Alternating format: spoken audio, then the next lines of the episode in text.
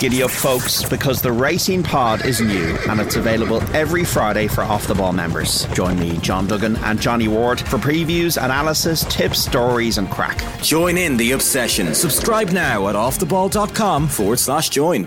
Rugby Daily on Off the Ball. Welcome to Thursday's Rugby Daily. My name is Richie McCormack, and on the way, Keith Wood has his say on the Munster captaincy after Peter O'Mahony steps down from the role. Gordon D'Arcy hits out at the welcome back given to a former doper in South Africa, and the nominees are revealed for the Guinness Rugby Writers Awards. First up to date, the Munster captaincy is up for grabs after Peter O'Mahony announced last night that he was stepping down from the position. The Ireland flanker has led the province for the last decade, including winning last season's URC title. O'Mahony says the captaincy has been a privilege and something he's never ever taken for granted. He will remain with Munster and plans to share his experiences and give the same guidance that he received, he says, when he took on the mantle. Head coach Graham Rowntree insists O'Mahony will remain within the wider leadership group. And on this morning's off the ball breakfast, Keith Wood went through the runners and riders to succeed O'Mahony. Yeah, I was uh, looking at looking through the squad because I was caught off guard with this, which was you know quite interesting. The um, Tadhg Beirne is the one real guarantee guy who's going to be picked every single day. I think Munster is still in that transition um, mode, and I know that's kind of unusual when they won the URC last year, but I think they won that earlier than they would have expected to. I think this season is going to be a very difficult one, so Tadhg Beirne could fit in there.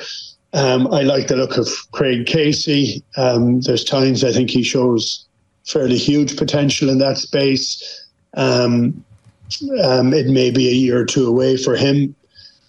After that, it's it's you know it's about trying to get Munster to tie down players that are guaranteed to be picked every single week. You know, and that transition is still ongoing, so it isn't quite as simple as it might be. Um, when you look at Leinster and you see where they're going with co-captains, which I'm not really a fan of, but. Um, but they have many options of people who are guaranteed starters there. Um, Munster's in a slightly different position.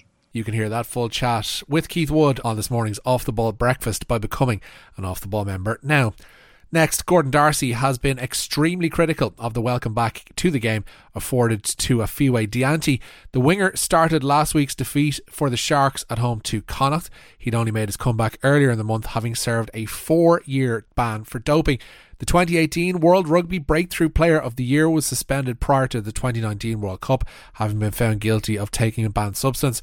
Writing in his Irish Times column, D'Arcy said what really struck him about last week's game in Durban was the reception given to Dyantyi. He wrote, Nobody was in the least bit sheepish or ashamed about welcoming back a proven doper.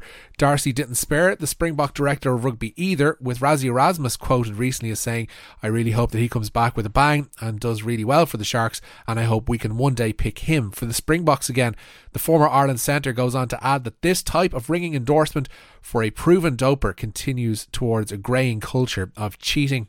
Finally, the nominees have been revealed for this year's Guinness Rugby Writers Awards. Shortlisted for Men's Player of the Year are Bundee Aki, Caelan Doris, Hugo Keenan, Jonathan Sexton, and Andrew Porter.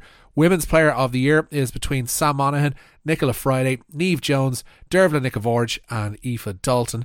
The Ireland Men's 15s are up for Team of the Year, along with Munster's URC title winners. The Ireland Under 20s and both the men's and women's seven sides. Men's sevens player of the year will be decided between Mark Roche, Harry McNulty, and Jack Kelly.